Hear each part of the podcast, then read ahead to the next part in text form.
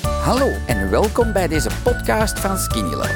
Ik ben Alain Indria en in deze rubriek hoor je de getuigenissen van andere Skinny Lovers die, net zoals mij, eindelijk een gezond gewicht bereikten dankzij Skinny Love. Hallo iedereen, we zijn wederom in de store van Hasselt. En ik heb hier een hele toffe, lieve, sympathieke dame bij mij. Ehm, stel jezelf eventjes voor. Ik ben Elise Sopon en ik kom uit Genk. Ja, en mogen wij jouw jonge leeftijd eh, weten? 78. Amai, proficiat. En ehm, hoe lang drink je nu Skinny Love? Ongeveer twee jaar.